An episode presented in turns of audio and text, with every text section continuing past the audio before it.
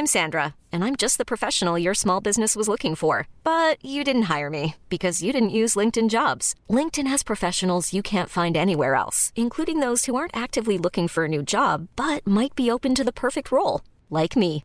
In a given month, over 70% of LinkedIn users don't visit other leading job sites. So if you're not looking on LinkedIn, you'll miss out on great candidates like Sandra. Start hiring professionals like a professional. Post your free job on linkedin.com/achieve slash achieve today.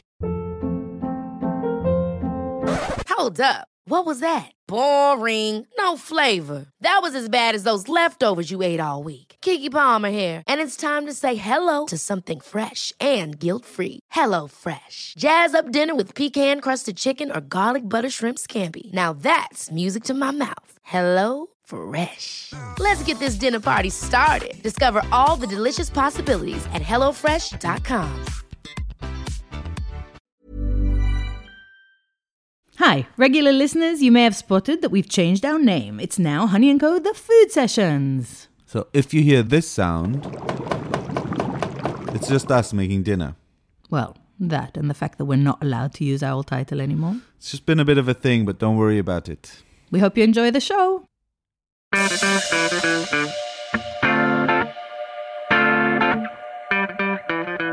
to the Honey & Co. I'm Sarit Packer. My husband Itamar Srulovich and I run Honey & Co., Honey and Smoke, and now Honey and Spice. We cook all the time. We cook a lot of Middle Eastern food, but we get inspired by people in the industry everywhere. And in the we get a chance to talk to some of those people. We invite them over. We have a chat. We cook their food. We enjoy time together. We have some guests, and we ask them lots of questions. Uh, hope you enjoy the podcast.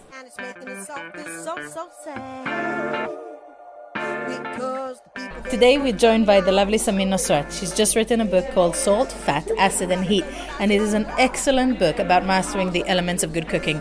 It's so intriguing. It's interesting for a professional chef, but also really informative and inspiring for someone that's just learning how to cook, trying to understand the basics of what these kind of elements have in food, how to balance your dishes, how to create amazing food.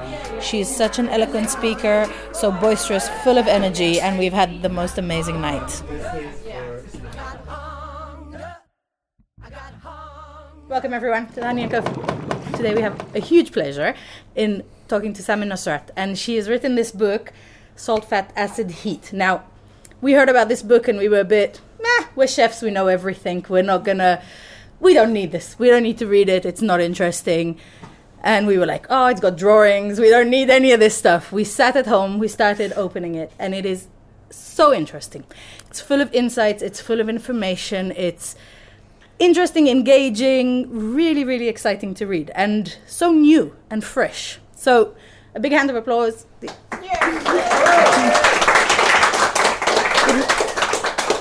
So, we're gonna go back to the start. How did all of this happen? Um, well, first I was born. Yeah. um, my family moved to California in the late 1970s from Iran, and my um, I always say my and my mom is an exquisite, extraordinary cook. So I grew up eating the most delicious Persian food, which is overlaps quite a lot with your cooking, and um, I always say she, you know, this is something I thought was unique to our family, and later I realized was a, pretty much just like a universal immigrant thing. Was in our family the highest compliment for something, like an ingredient, was that it tasted like Iran. You know, like if she found the clementines that tasted the right kind of sour, or the lamb that had the nice gamey taste, it tasted like Iran. And later I realized it's because, like, for her, cooking was a way to connect with the place like she could never re- return to. And so, and I've met many Iranian immigrants who have this same sort of obsession for, like, they will go to any length to find the right ingredient, you know. So we would drive. I always say my brothers and I spent forty percent of our childhood in the back seat of the Volvo station wagon, Chasing driving. Barberries. Yeah, totally. like all over Southern California, we would drive two hours for fresh bread straight from the oven, or the right feta cheese, or whatever. And so. Um, that sort of singular pursuit of taste, I think, was built into me, but I didn't necessarily know. I mean, I liked eating, but cooking wasn't something that I was interested in particularly, except desserts, because my mom was she didn't let us eat sweets, and so um, sometimes if we were like she was like oh if you want it you have to make it yourself so that was the only reason i ever went in there i was like okay i'm gonna figure out how to do this stuff but um There is a part yeah, your book that yeah. you, you and there were a lot of mistakes. sugar. Yeah, a, Lot, a lot of mistakes. And so she, um, so that was sort of that. And I went to university in Northern California in Berkeley to write because I wanted to be a poet. And I was an English major studying literature. I did a year abroad here in London studying Shakespeare. And then um, I had a boyfriend who wanted, who was from the Bay Area, from San Francisco. And he, we really bonded over eating, over, and he showed me all of his favorite, like his favorite burrito, his favorite pizza, all the things. And he really wanted to eat at this restaurant called Chez Panisse in Berkeley, which was a really famous restaurant. But I grew up eating Persian food and tacos. So like I didn't have a relationship to fine dining or famous restaurants. I didn't even it didn't even the idea of paying $100 for dinner, I was like, why would you do that?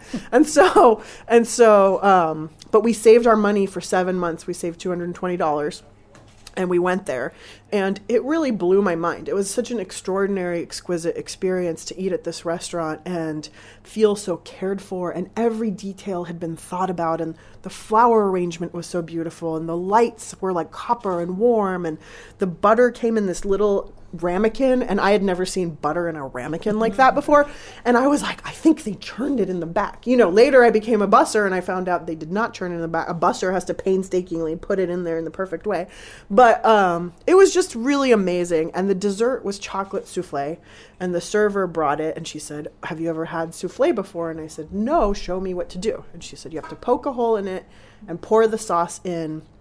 So every bite has sauce so I said, okay. So I did it, and she said, how is it? And I said, oh, it's good. I was like, it's really good, but it would be better if you had a glass of cold milk because it was like a warm chocolate thing and cold milk. And so, and so um, I had no idea how incredibly rude that was, and also like really betrayed my unsophistication because like to have milk, you know, like in fine dining and in Europe, like to drink milk after 10 a.m. is like totally uncouth.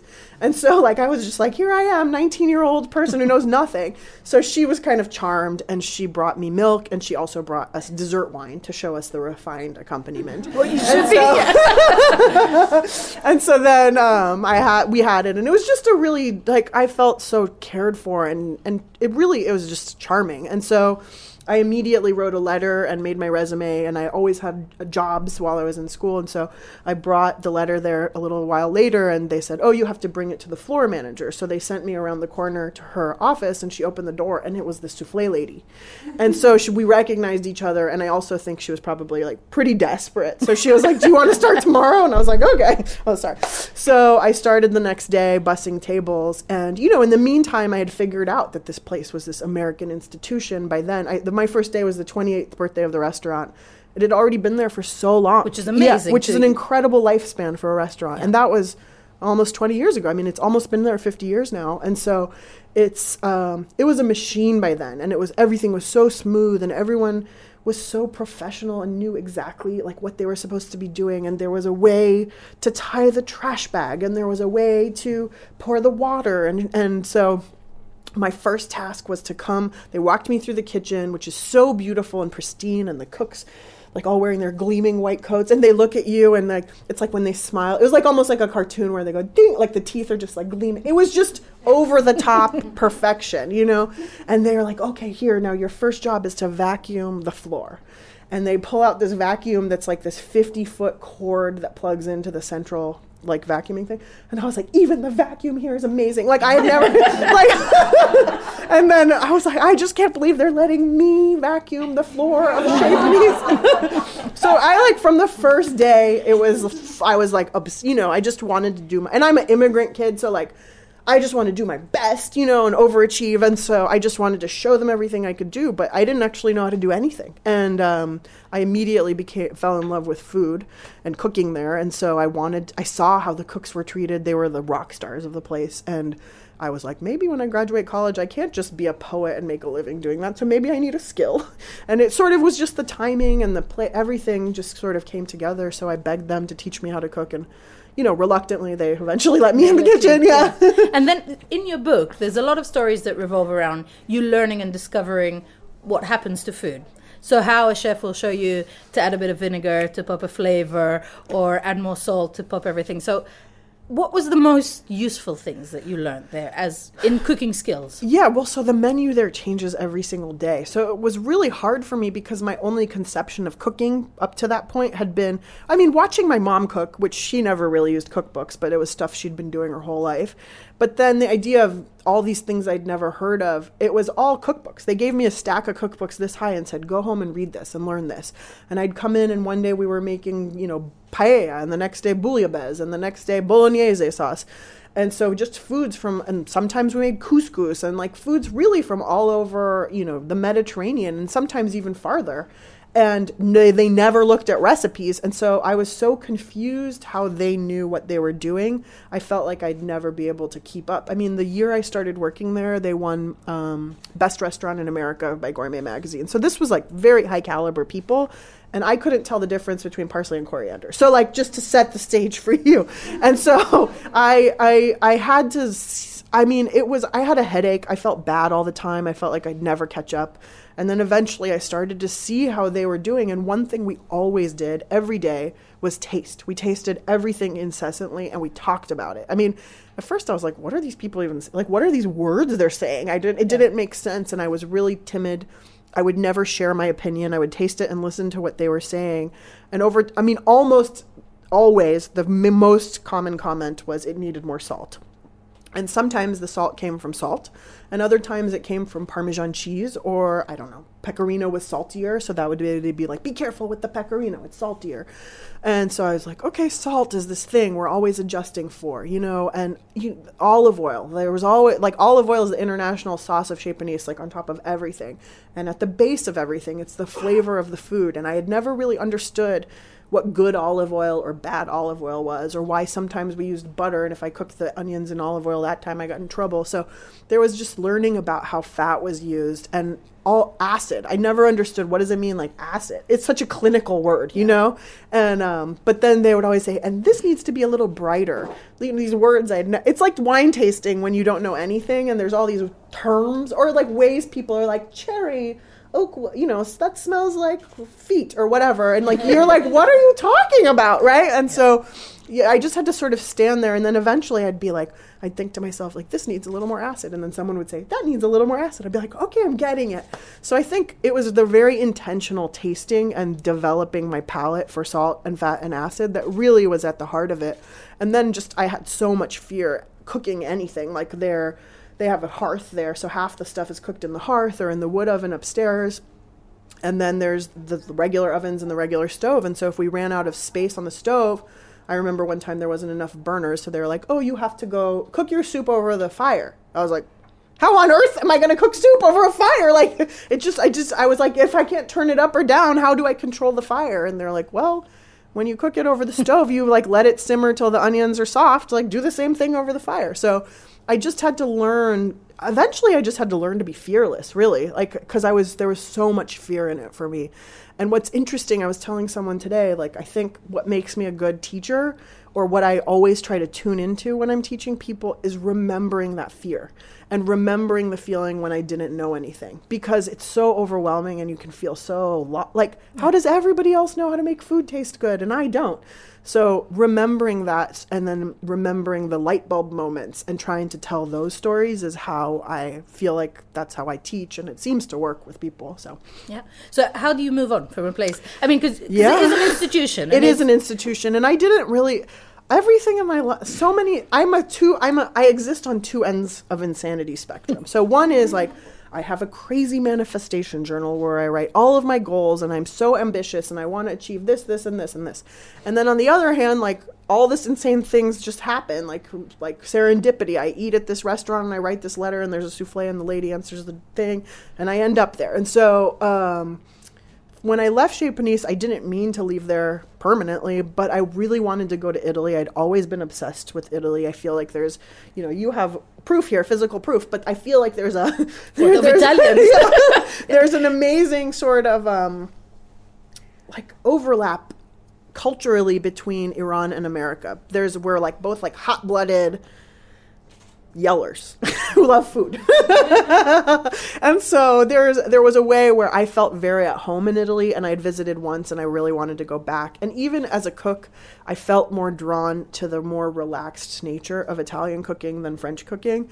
And so um, th- I there was a chef who came into our restaurant to do a book signing from Italy and I begged her to, to let me come. So I went and worked with her in Florence, and then I loved it so much I stayed for about two years. You speak Italian? now I do, yes, yeah. so, um, so the restaurant? it was called Zibibbo. It's gone now. Her name is Benedetta Vitali. She is extraordinary. She and her husband Fabio Picchi opened a restaurant in Florence called Cibreo, which is an institution in Florence.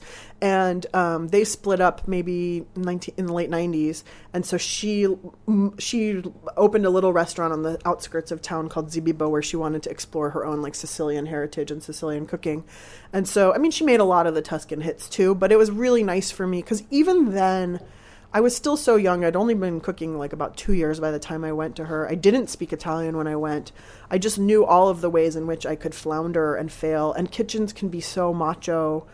And um, I just knew that, and Ita- Italy can be so macho. and so I was like, I will, o- I just knew I'd only survive if I went to a women's kitchen. And she, it was a little thing. She had kids about my age. She really took me in and um, by the end of it i was speaking italian and like doing everything so i learned so much and so much of what i saw there just built upon what i had learned at chez panisse and like the same lessons the same way of using salt the same way of using olive oil.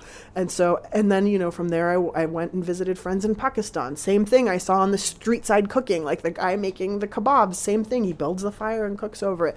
So i was like this really is universal. So by the time i came back to berkeley the chef who had been my mentor opened had left Chez Panisse to open his own restaurant and it was an Italian restaurant. So I was like I got to go there. and then eventually I was running that place and they that place lasted 5 years. It was called Eccolo and when it closed in 2009 I was like okay, this is my chance to really write and and stop working in restaurants didn't agree with me so much. It's just a I admire you guys so much but it's physically so demanding. I have a crazy hot temper and like it was not I've had to go to a lot of therapy. I mean, that, that, yeah. no, but this is one, Yeah. one of my next questions is about this and women in the kitchen, and it's not an easy thing for a woman to find herself in the kitchen. I don't know what America is like. I know what here is like, what Israel is like, but te- tell me a bit about like Yeah, I place. do feel very lucky in a lot of ways because Chez Panisse is, you know, like started by a woman and cer- like none of the honey business would have ever um, been like tolerated there. So I didn't really, it wasn't so much any sort of harassment that I ever experienced. And in, in Italy, I worked for Benedetta, and same thing, like I came back and worked in a kitchen where that wasn't allowed. But I was also maybe, I, by the time I was in charge, I was 24, 25, and I was a brown woman in charge of mostly white men, who, many of whom were older than me.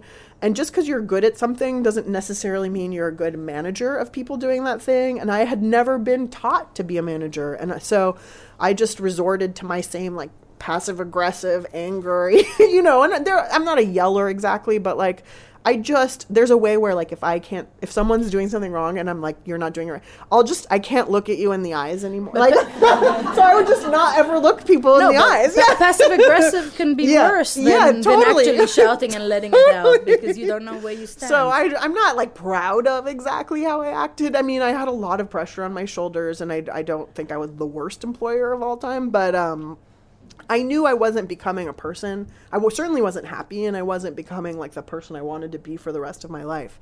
And I also think, in retrospect, I'm being a lot harder on myself because there were a lot of good memories and people who are so grateful to the way that I taught them. But it wasn't a way that, you know, I had a lot of cortisol and like adrenaline in my body. It was bad. So, and it's just the hardest possible job. And like, there's always a problem. The toilet's always breaking. Someone's quitting. You have to train the next person. Like, it's just, it's endless. And it wasn't even mine. Like, I was giving everything I had to something that wasn't even mine. So I knew I wanted to write. I've never wanted to have only cooking or only writing. Like I and I I needed a break from that and I kind of wanted to redefine professional cooking and what it could mean to be a professional cook outside of a restaurant, which I feel like I'm still doing because when I meet people and I say, "Oh, I'm a cook," they're like, "Where do you what restaurant do you work at?" And I still have to redefine, you know, re-explain that. So it's interesting. So you started writing So in tw- in 2006, I um, um, the writer Michael Pollan came into the restaurant, and I saw his name in the reservation book. So I wrote a note to him You saying. "Yeah, yeah." Well, I wasn't going to be there for dinner, so I wrote a note to him saying, "Like, oh, I'm your number one fan. I've read all your stuff." And I would love to come take a class with you because he was teaching at the Graduate School of Journalism. So he, um, the letters are becoming a theme in my life. Like remarkably, so the server gave him the card, and then three weeks later, he wrote me back and he said, "Hey, you should come in talk to me at office hours." And I so I went in and I said, "Oh, can I take your class? I really want to take your class." He said, "No, you can't take my class." and so, because it's a really small class, and like the class is for the paying students, and you are not a paying student, but if you want, you can come to the first day of class there's always one spot, you know, and like I let somebody in, but you're at the very end of a very long list of pri- a priority list. So I went in and there were 200 people there for the one seat. And I was like, this isn't going to happen. And we had to write our reason why we want to take the class on an index card. So I wrote it and I went home and I was like, well, that's not going to happen. And I told my friend who was a graduate student, she's like, don't you know anything about academia, like academics? What you need to do is write him an email right now and tell him he like he will be like regret not like letting you know like you have to explain why he has to let you in. So I was like, I could never tell Michael Pollan why he needs to let me in. And she was like, just do it. So I did. And he wrote back, he was like, okay. So I was like, I just had to ask one more time. so then I went in this class and there were maybe 12 of us. And it was my, you know, by now I had this amazing cooking community. And this was my introduction to having like a journalistic and writing community. And all of the people in that class like have gone on to have incredible careers in journalism and have been mentors to me. And Michael took me under his wing and he he really supported me and um eventually he started researching a book about cooking and the cook culture of cooking and like human culture and cooking and so he asked me to teach him how to cook. And so i would go to his house and i would teach him how to cook. And every week i'd bring an idea for a book. I'd be like how about what if i wrote a book about i don't know this gutter punk who i taught to cook? Like it'll be an amazing memoir. He was like that sounds horrible. Like you know? And so eventually and like he was like what's the deal? You're always obsessed like when we're cooking in these lessons with these four things like that should be your book and I was like, that book will be really hard to write. I can't do it. Plus, it won't have photos. It needs to have illust like it can't be photographed because it's too theoretical. And I want a book with pretty photos. And, so, and I was like, no. And he said, you live in a delusional universe where everyone you know is already like who writes books is already some sort of a celebrity because they're a celebrity chef or something. But that's not what makes a good book. What makes a good book is a unique premise that's really strong, and that's what this is. So you need to go do this. And and he said you need to go teach it and get people like and get your curriculum worked out and then turn that into a book proposal and make a book out of it. And so I was like, okay. So I went and I did that and it took me about from that point it took about 3 years. I just kept teaching the class over and over again, seeing how people responded, what worked for them, what didn't work, and I started making these little like drawings for the classes like to illustrate points. And i was like oh maybe illustrations like maybe charts would work. And i was stalking this great illustrator wendy macnaughton. I just loved her stuff. I thought she was so funny and she does these great infographics. She, there was this hilarious one that was um, should I check my email? It was a flow chart, and all of the bubbles led to no. Like, but there was like really funny stuff inside, and so um, I was like, oh. So then I found Wendy MacNaughton's email address and I wrote her a crazy email and I was like, I'm your number one fan. I'm stalking you. and I was like, you are, I was like, will you please illustrate my book? And so she met up with me and she said she would. And so I also knew like everything I wanted to do was in opposition to what a cookbook traditionally is. Yeah. There's not, uh, you know, 10 chapters with recipes. There's not, it's just, just, it's organized in a totally different way. And I knew that if I had to convince a publisher to let me do it my way, I had to show them instead of like promise them. So I took over a year to make the proposal what it was and and Wendy fully illustrated it because I also knew they'd be opposed to that since food photos are such a strong like selling point. And so Wendy and I yeah, we worked on it for over a year and then we had a friend who's a book designer design it and then we sent it out and there, everyone was so excited. So then we got to make the book. Yeah. I mean, it's very clear from the book. I'm going to show a couple of the charts just for, for people. There's uh, foldouts as well. There's foldouts, yeah. I'm going to show a couple of the foldouts. So, I don't have any. Are you jealous? yeah, now he's jealous. So So there's jealous. a lot of charts explaining where where food originates, where you would find different things, a lot of flow things, and it's seriously accessible. Like you you can if you don't fancy reading everything, then you can Just get look. it in a, in a short kind of diagram of everything. But read everything. You sh- but really, you should read everything. And I even, to be honest, this is one of the first talks where quite a few of our chefs have come because we've been talking about what we've been reading. I also sent them a picture of one of the things because we make bread and there's a whole chapter about doughs and salt and breaking and stuff like that. So I took a picture of it, sent it. We have WhatsApp groups. Everything in Honey and Co works with WhatsApp groups. So there's a little picture of you talking about bread and salt and reactions. And I think what is good about it is this applies to people that cook a lot, but also to people that have never cooked before. Because basically it's going to give them a bit of that. Confidence. Yes. Yeah. So how if you approach if someone approaches you, a young kid, has never cooked before, where do you start with them? Ooh.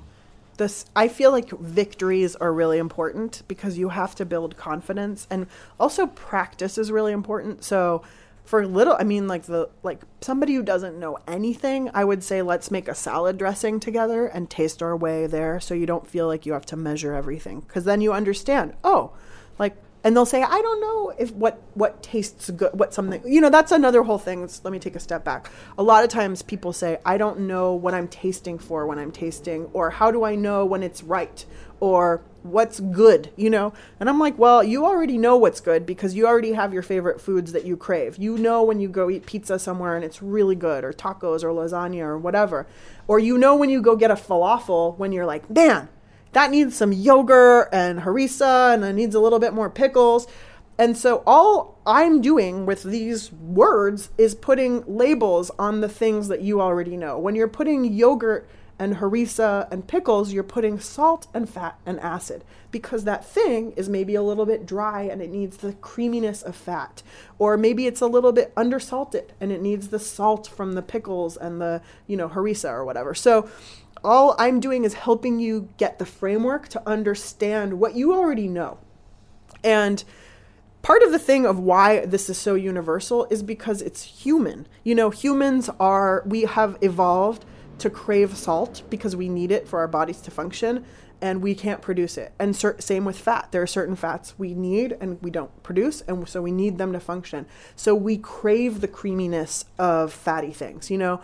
And texturally, like, um, the contrasts of texture are what make food really exciting to eat when you have something flaky next to something creamy when you eat pie with ice cream you know or macaroni and cheese that's creamy and soft and has something crispy the breadcrumbs on top. So when you get textural contrasts that's something that we actually just every human likes that. That's fundamental you know and acid this is one of the best factoids i learned was when you eat something acidic your mouth fills with water because your teeth will corrode if the acid stays in your in your mouth for too long. So the saliva neutralizes the acid in your mouth. So when they say something is mouth watering it it's because it's acidic. So like lemonade if you just think about lemonade your mouth will start to fill with water. You don't actually even need to eat it. So this idea like of something being balanced in acid, sure, we all exist on a spectrum. Maybe like for me, I like I have a very acidic palate or I have a particularly salty palate. So like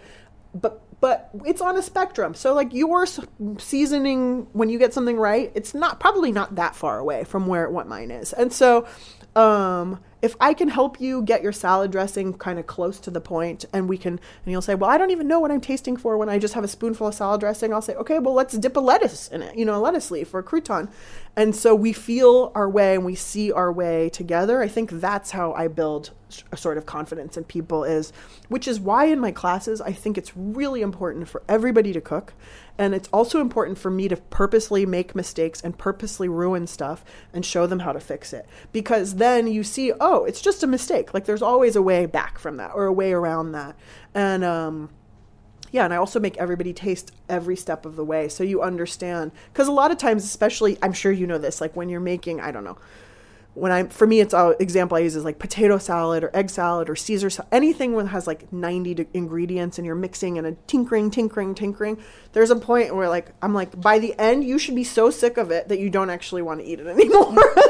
You never And wanna eat once yeah, totally. and so, but there's a way where like a lot of times you'll get to a point, and a lot of people will be like, "Oh, that's good, that's good enough," and I'm like, "Yeah, I've been to a lot of restaurants where I've had good enough." But what if we take it further? What if we push it more? You know, what will that be? So I don't. It's just I just want to show them what it can be, so that then they can get it. But yeah, I think also roasting vegetables. I mean, my friend, I was at my, my friend Tamar Adler's book event the other day, and someone said, like, what's the most, basically a similar question. And she had the best answer. She said, if I can teach you how to make vegetables taste good, I think that's really powerful thing to do because people go to restaurants and they order, you know, you go to here or you go to Ottolenghi or something and you get like a beautiful veg, you're like, oh, this roasted vegetable thing with all these sauces and it's so good. And you think, well, I could never make that. Like, that's so complicated but it's not complicated and there's really just a few steps to get there so if you can get the confidence to do that maybe you'll eat more vegetables which we all need that so yeah Hiring for your small business? If you're not looking for professionals on LinkedIn, you're looking in the wrong place. That's like looking for your car keys in a fish tank. LinkedIn helps you hire professionals you can't find anywhere else, even those who aren't actively searching for a new job but might be open to the perfect role. In a given month, over 70% of LinkedIn users don't even visit other leading job sites. So start looking in the right place. With LinkedIn, you can hire professionals like a professional. Post your free job on linkedin.com slash achieve today. Ever catch yourself eating the same flavorless dinner three days in a row? Dreaming of something better? Well, HelloFresh is your guilt-free dream come true, baby. It's me, Keke Palmer. Let's wake up those taste buds with hot, juicy pecan-crusted chicken or garlic butter shrimp scampi. Mm. Hello Fresh. Stop dreaming of all the delicious possibilities and dig in at HelloFresh.com. Let's get this dinner party started. Hey there, it's Michele Norris. I'm host of a podcast called Your Mama's Kitchen. When I travel, I'm usually looking for a way to find a taste of home when I'm not at home. And one of the things I love to do when I am at home is entertain. And Airbnb allows me to do that. When I was in California recently, I rented a house that had a great kitchen. And when we were sitting around the table, we're all thinking, we're in someone else's house. Someone could be in all of our homes as well. If you have a home, but you're not always at home, you have an Airbnb. Your home might be worth more than you think. Find out how much at airbnb.com/slash host. What's next for you? What are you gonna do? Ooh, um, I'm gonna rest next. Yeah. Yeah. so the book is being um, turned into a show, into a series. Oh, wow. So uh, which we're done filming, and like that will be out later this year, which I'm really excited about. amazing. Yeah. So um, I'm exhausted. Like I basically went straight from the like promoting the book into this doing the series. So I haven't had a break in like 150 years. Mm-hmm. So so I need a break and then um and then I'll fig- I don't know, you know, I just don't know yet. I'm tired. I don't know. Everyone wants to know what's next. I'm like, I don't know. I just want to keep like making good food and helping people cook and And then the the fourth chapter of the book is heat, and this is I find so interesting because there's hardly ever any conversation about heat. I think there is about the salt and fat and acid. This kind of comes and goes, and there's a lot of discussion. But in books, and like you say, a lot of the way to get flavor out of a vegetable is to roast the shit out of it. yeah, basically. totally. So let's talk a bit about heat. What What's your favorite cooking method? First I of all? What? I know. Probably I roasting. say it's an easy I do think I, I. Well, oh god, this is a hard one. Um, my. I love cooking. Oh man, I said roasting first, but I actually think I like cooking over fire the best because I love. First of all, like I was really scared. You know, the idea of building a fire if you've never. I don't know. Maybe I. I know. I grew up in a house that had a gas fireplace, so we didn't even build the fire in the fireplace. We just turned the switch on. So I probably had never built a fire before I had to do it at work. So the idea that I had to learn an entire language of fire and understand the life cycle of a fire. And it took a real and then, you know, what is this? Like you put a stake over a fire like how do you even know when to turn like it was seems so mysterious. And um I remember one lesson that really taught me sort of this incredible thing that I've it's uh, once I learned this thing, I learned about paella. I had to make a paella over the fire. They make paella over the fire in the restaurant. I don't know, Chez Panisse like a few times a year, and one time it became my turn. And I was like, how am I going to do this? Like, I don't understand. You don't get to stir the rice. I mean, because you don't want to stir it because you want to get that beautiful crust on the bottom. But if it's too hot, it'll burn before the other stuff and ah, this whole thing. And the chef took me aside and he's like, listen, you got to take a chill pill.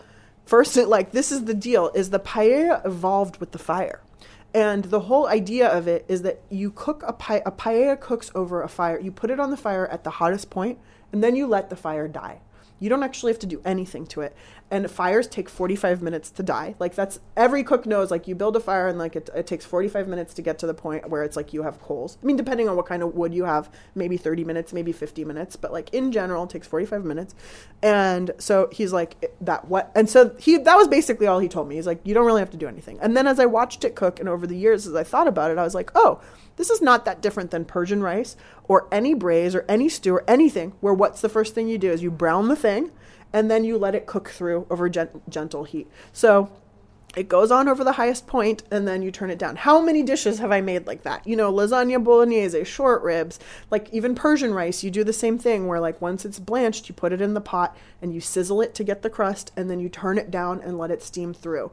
And so once I started to understand like a fire has a life cycle and an arc. And when you're adding fuel, you're like extending that arc. And when you're not adding fuel, you're letting that go down and understanding like in a way that's the same as turning down an oven a stove dial or an oven dial, then I felt like I finally had facility with this thing. And then um, I have a friend who has this beautiful, like rugged, very rustic, extremely rustic farm in upstate New York where she bought this incredible farm and has been slowly rebuilding it.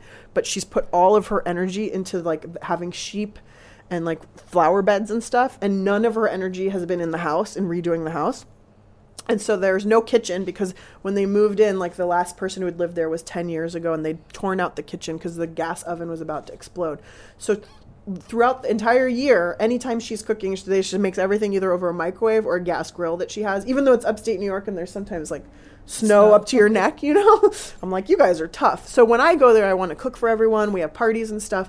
So over the years, I've built this whole outdoor kitchen just, and like they don't have a ton of money. So I've built it with like cinder blocks from the hardware store, digging holes so we can cook underground, various, like she has this old flower, um, trellis and I'll hang chickens from it and cook over the fire and then the dying coals will roast stuff. So for me it's been another way to like gain facility with this thing and how one year I went and I made a whole Thanksgiving over the fire, which I was so proud of because I figured out how to build an oven out of just garbage in the which I was like if I make this hot enough underneath and I use a gar- garden pail that I line with aluminum foil the aluminum foil can reflect the flame and brown the top of the buns and i can cook a pie and, and it worked! I couldn't believe it worked because i kept thinking like what is an oven? An oven is just something with like it's a metal box that heat reflects off of to brown the top of the stuff you know? So it was just a i don't know. I mean i've ruined so much stuff on the way to success like and like and i think everyone does right? Like Yeah. it's patience and practice but uh yeah, I don't know. I, I and it gives me confidence because then I'm like, oh, I can do this. Guys, does anyone have questions they would like to ask? So Wait, we have to talk about feta cheese too. Okay. Okay. yeah. We have to argue about Yeah. the cheese apparently. Or maybe not argue. Maybe we'll agree, and then we can just tell my friend that she's wrong. Perfect. What is the argument? About? I don't Well, know yet. so- I was just told okay, before that. Okay. Yes, start the Should- feta okay, I'll start with thing. feta cheese. Okay, I have very strong feelings about feta cheese. I assume you do too. What is your favorite? Depends what I'm doing with it. Oh, tell me more.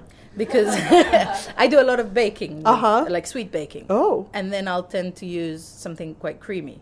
like a Danish feta. Yeah. Okay. Where where what it does is break down into Greek style cheese.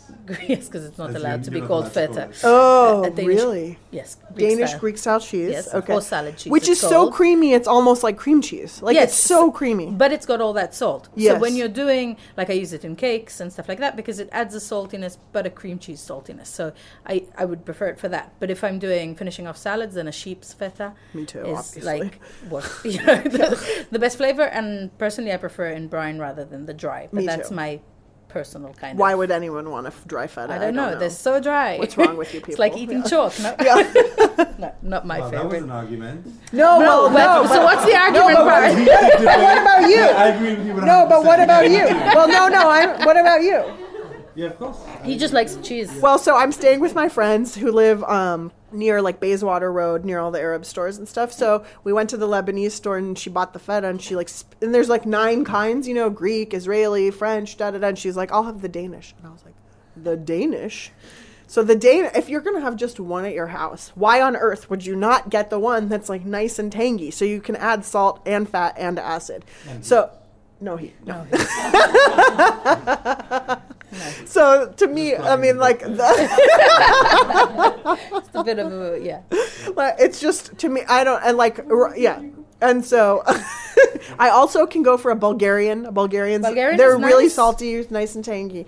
But the Danish to me has no. It's basically cream cheese. Like there's no, almost no tang to it. But when you're baking, Yeah, with your baking, stuff, I it could go with that. I could, Yeah. go, yeah. what's wrong with But as your cheese? as your primary feta, not okay. Cream cheese is great, but it's not feta. They serve different purposes. If you're trying to sell it to me as an Iranian thing to eat with your t- tea for breakfast, Gina? don't bring me Gina Danish the Greek, feta. Where is she? No, in the Iranian restaurant. Gina, what what in, feta? uh, situ- Gina is f- from Greece, so she Uh-oh. should have like Well, sh- only. She, but she has to say that. Gina's one of our sous chefs, so she has to say only Greek. There's no like, you know. I love you. I love you. well, it's funny because my friend was like, "Do you want to come to Greece this summer?" And I was like, "Not if I have to eat Greek feta." Yeah. No, that we're recording. I know. I'm just kidding. I'm actually just kidding. I bet it's really good. I just wanted to. This, is, you know, wow, that's it. She's not. She's not gonna be allowed into Greece ever. Somebody- Can you hold it down? Okay, other questions. Don't be shy, guys. What, yes. Wait, what? I didn't get to ask my. Oh, Jeez. No, oh, yes. You, yeah. You work here. You don't need to. Yes. Oh, Wait, I'm gonna repeat Oh it. yes, of course. The lovely lady was wondering about sugar and sweetness in this book and where it fits in. It's funny because when we sent a copy to Ottolenghi, he was like, "This is all really good, Samin, but where's the sugar?" Like, because he's he's known for adding like a little pomegranate molasses, a little sweet to everything. And to me, I do think like absolutely, you know, Persian cooking is very. It's all about balance. And so for everything, you know, creamy, there needs to be something crunchy, and for something salty, there should be something sour, and oft, often there's something sweet on the plate as well. So I do like savory food that has a little sweetness, but there's a couple reasons why sweet's not the main uh, not one of the main elements. One is i already am championing salt and fat so like the dietary people are going to come after me number and number two is to me these are the elements that make that are universal to everything that we cook and i don't believe that every single thing should have sweetness. And i really champion like knowing your ingredients and understanding how to use the natural sugars and really work with the natural sugars in food and how to learn how to shop for better. So there are all these crazy things i've learned just throughout the years of being an insane person. And so like gardening.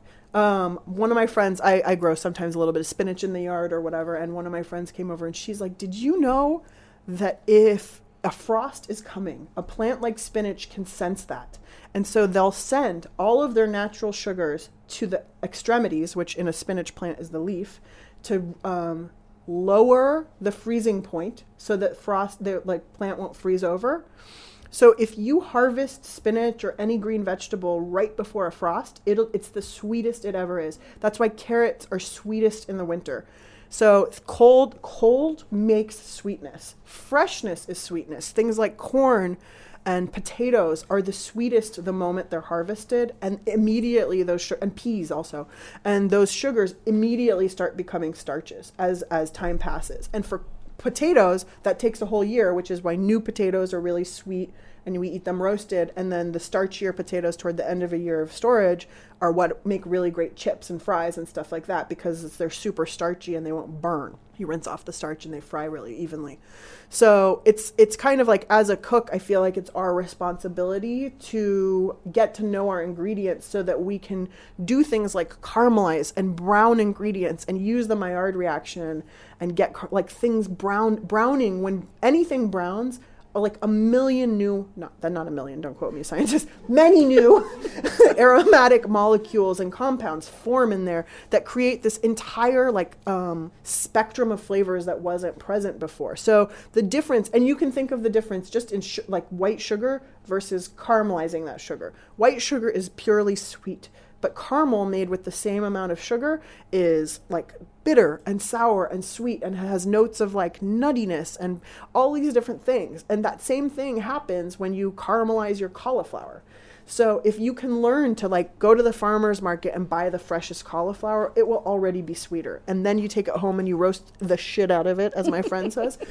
I apologize for my language. No, it's awesome. Then you're like doubled th- that sweetness. So there's a way where I, I feel like that's pretty important. And then oft, you know, I did write about it. Also, I think sugar and acid work together really beautifully. And so that's one of the, and, and sugar and salt and sugar and fat, sugar and everything. So, it, I mean, it pops up in the chapters, but to me, it's not, you know, like you can have a perfectly satisfying salad or greens or chicken or whatever without sugar and still it can be good. So to me, it wasn't core. Does that make sense? Ita Mario question. Uh, that, that was pretty much the question. Oh. I, the I just want to say about this. I love the bit in the book about the oranges. Yes, isn't that amazing? it's amazing. It's so crazy. So that's like that was one of my things was always like recipes make me insane because like it might say use three pea three cu- a cup of peas or two Tell them about the lemons. Yeah, yeah, yeah. And so like I've always been like a pea is not a pea is not a pea because even if I go to the farmer's market and I buy a pound Yeah, of peas, peas. I'm gonna get there. the sugars in those peas are changing. So like if I cook half of them today, it and I go back to cook the other half tomorrow in the same way, it won't taste the same. And so the I and I was like, how can I get proof of this for people? So cuz I was like you need to taste. Me writing a recipe is just the beginning, but I'm not there in the kitchen with you. So you need to taste. And or John McPhee, who is one of my favorite writers and somebody who I like isn't one of my idols. He's one of he basically is the father of modern um, journal long form journalism in the states and he write he's written for like over 30 or 40 years for the New Yorker. He is an extraordinary writer. Read everything by him. One of his first books was about was called oranges and he just went on this long deep dive of like the history of oranges and how oranges are turned into juice. And there's this beautiful section where he talks about visiting um, various orange orchards around the world, and and he learned like oranges grown on the equator are sweeter than oranges grown farther from the equator. Oranges on the like I think north side of the tree are sweeter than the oranges on the south side of the tree. On even on a particular branch, they're sweeter and less sweet oranges, and and within an orange, this um, I think it's that the bottom I can't remember. The blossom end maybe is sweeter than the other end. So orange pickers will just cut an orange in half and only eat the sweet half and don't even bother eating the other half because they have endless oranges there before them. So I was like, this is perfect because now I can like prove my point through the great John McPhee. but it's just um, extraordinary because there's no substitute for tasting. You know, like I can test a recipe a thousand times and it'll be different a little bit every time I do it. And then if I send it to you to taste across the, uh, test across the world, of course it will be different. You have different ingredients. And so the selling the promise that a recipe is foolproof, I don't know. I think that's a little bit disingenuous. That's Let's it, guys. I edit. answered all the questions. No, Oh, come yeah. on. You've got to have some questions. If not, I'm going to continue asking questions. I'm just trying to give you some time. ears. How are you guys so polite and is it because you're British? What's the deal? Oh, there we go. Okay. Good one. Do you still cook a lot of Italian food? Or Yeah, I mean, I think it's my. I like if you come to my house, which whatever you can come to my house. We'll have only only only French feta and maybe Bulgarian, no Greek, and and if you open that, it's like one million Italian ingredients. So like that's sometimes so there's always Parmesan at my house, always beautiful olive oil. It's my like comfort zone. You know, it's a lot faster than cooking any Persian food certainly. And so even though like my most comforting foods to eat are Persian food, like it's not easy to make Iranian food. My grandmother always used to say, I think Iranian food was invented to keep women in the kitchen. Yes, you know, like was- yeah. completely. But uh, Yeah. there's a huge contrast between Iranian and Yeah. Italian with the amount of acidity. Oh, totally. And the, and the fresh herbs, To- and then the Italian kind of more tomatoey, olive oily. It's such a different. Yeah, I mean, I guess I don't always go straight for the tomatoes, but it's just that kind of like very basic, like let's put some olive, yeah, the olive oil and vinegar, and um, it's just so much quicker. Honestly, I'm lazy. I'm pretty lazy. Like, that's really what it is.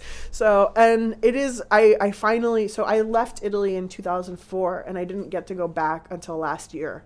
And so it was an amazing reunion. It was a great reunion tour, and I ate so much Parmesan. and I was like, oh, I, and sometimes when I'm, I'm, I've been feeling pretty down on myself lately. I'm just exhausted, and I don't feel like I have. I just feel very uninspired. Like everything I cook tastes the same, and I don't can't come up with new ideas for my column. Every time I return in a column, I'm like, "There's a cup of Parmesan, and there's just Parmesan everywhere." And lately, I'm like, maybe I just have to lean into the Parmesan thing. Like Parmesan's the perfect food. It's like hits all of your the taste buds in your mouth. It's so delicious. It makes everything better. Like maybe it's okay. But Yeah. there's a weird thing as a cook. At some stage, you do give up on your own food. Yeah. Because everything you cook tastes the same. Yeah, you. totally. I mean, and part of it is like because I have a thing full of a cabinet full of olive oil, right? Like those ingredients are the things that define the taste of your cooking. Started And this for us. This was it. It was Like we started doing this because it meant we had to open a book Yeah. and actually cook from that book, and we create food that isn't I love that. So do that. I need to do that. Thank you. I loved your book. And Thank one you. of the things that was really different and exciting about the book to me was you were teaching how to develop a palate, which I thought was particularly unique to your book. And I was interested because very clearly you have a very um, Opinionated palate. I, mean, I mean, that comes across. You have a very, you know, um, sophisticated, precise, good palate.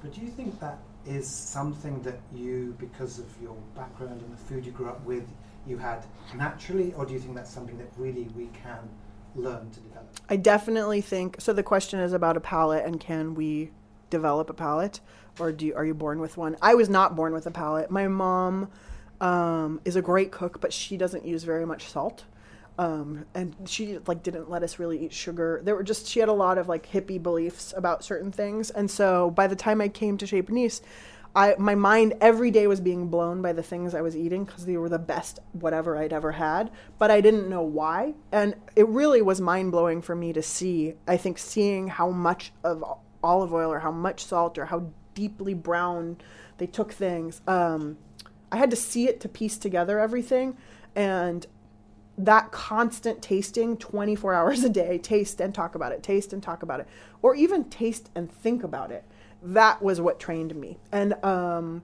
sometimes i still think we always i mean there are different cooks i think who are like is that guy making up that he can taste whatever in whatever? You know? Which is not that the wine world is always like that right? Wine people talking about the um, i still don't really know how to talk about wine but i i do i just know what i like and i know what i don't like and when something is good and when something's not bad. So i think anybody if honestly i feel like if i can do it anyone can do it. I think you just have to the, and the other thing is i think you already know i think you just need to develop like the reference points in your mouth so that you know what you're tasting. I mean, you already know, right? Like every time. It's true. If you eat something delicious, you know it's delicious. Yeah. There is no doubt about it. Yeah. And you'll want to eat that again and again. And it's having the faith that everything you can cook, cook at home Can can taste there. like that. That's that's where people get it wrong. They think, oh, this restaurant they make amazing food. Why can my food never taste like that? It can. The restaurants don't do anything crazy.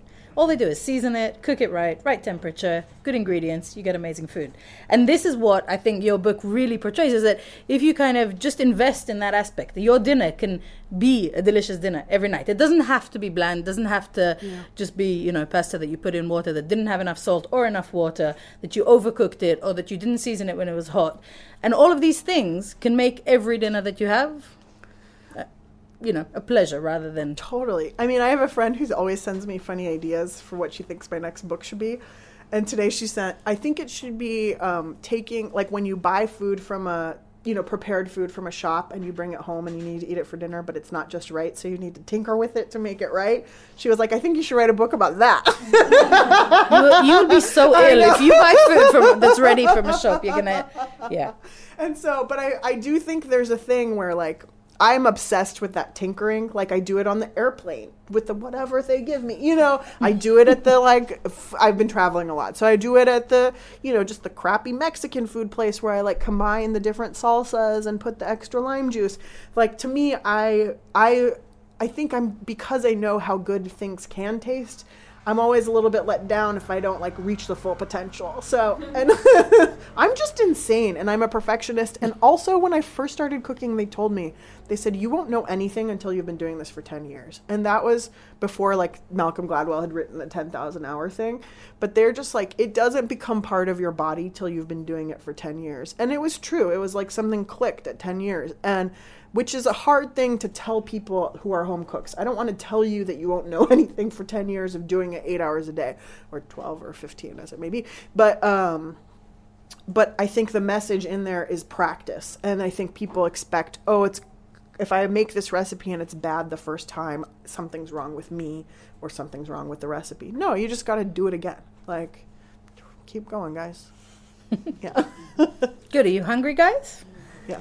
All right. So Julia cooked today. Julia's our head Thank you, chef. Uh-oh. Well, she's not here, I'm afraid, because she's at Oh. a function. So she cooked for you and then went to a function. Oh, good because for Ethan her. and I were doing a shoot with lovely Patsy today. Um, so we have fried chicken and a cime di rapa. I can't pronounce it. Yes, Yeah. Is that how you pronounce it? Chima, Chima. Which you guys call what? Turnip tops here? Broccoli top? What do you I call don't it? know. Turnip tops? Yeah. With ricotta salata. And then It's uh, my pan- favorite green. I love it so much. So bitter. So Really, good. it's so bitter. I I, I struggled with the bitterness, Oh, but I'm a deeply bitter person. So a deeply bitter person. and then we, you have four four versions of panzanella, which is my favorite kind of salad anyway. So she has a winter, uh, autumn, a summer, and a spring. We're obviously having the spring, even though I really wanted the autumn one because it's got brown butter and anyway. But we're having the spring one because it is spring. So asparagus and breadcrumbs and Feta! Um, Or Danish salad cheese. yes, all Danish salad. Uh, Legally required to say. Shush, let me say thank you. Uh, everybody, uh, let's thank Samin for coming and for being so engaging. Thank you so much. Thank you for coming.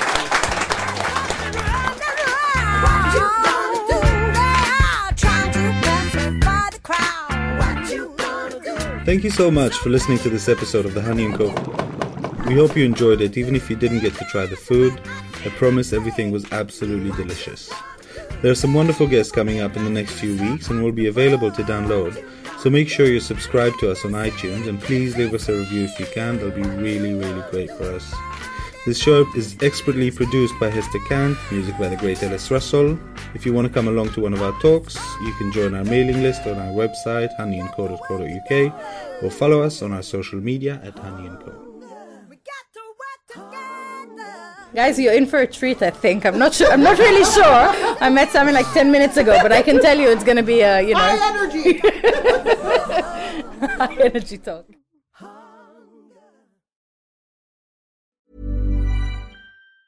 Ever catch yourself eating the same flavorless dinner three days in a row? Dreaming of something better? Well, HelloFresh is your guilt-free dream come true, baby. It's me, Keke Palmer. Let's wake up those taste buds with hot, juicy pecan-crusted chicken or garlic butter shrimp scampi. Mm. Hello Fresh. Stop dreaming of all the delicious possibilities and dig in at HelloFresh.com. Let's get this dinner party started.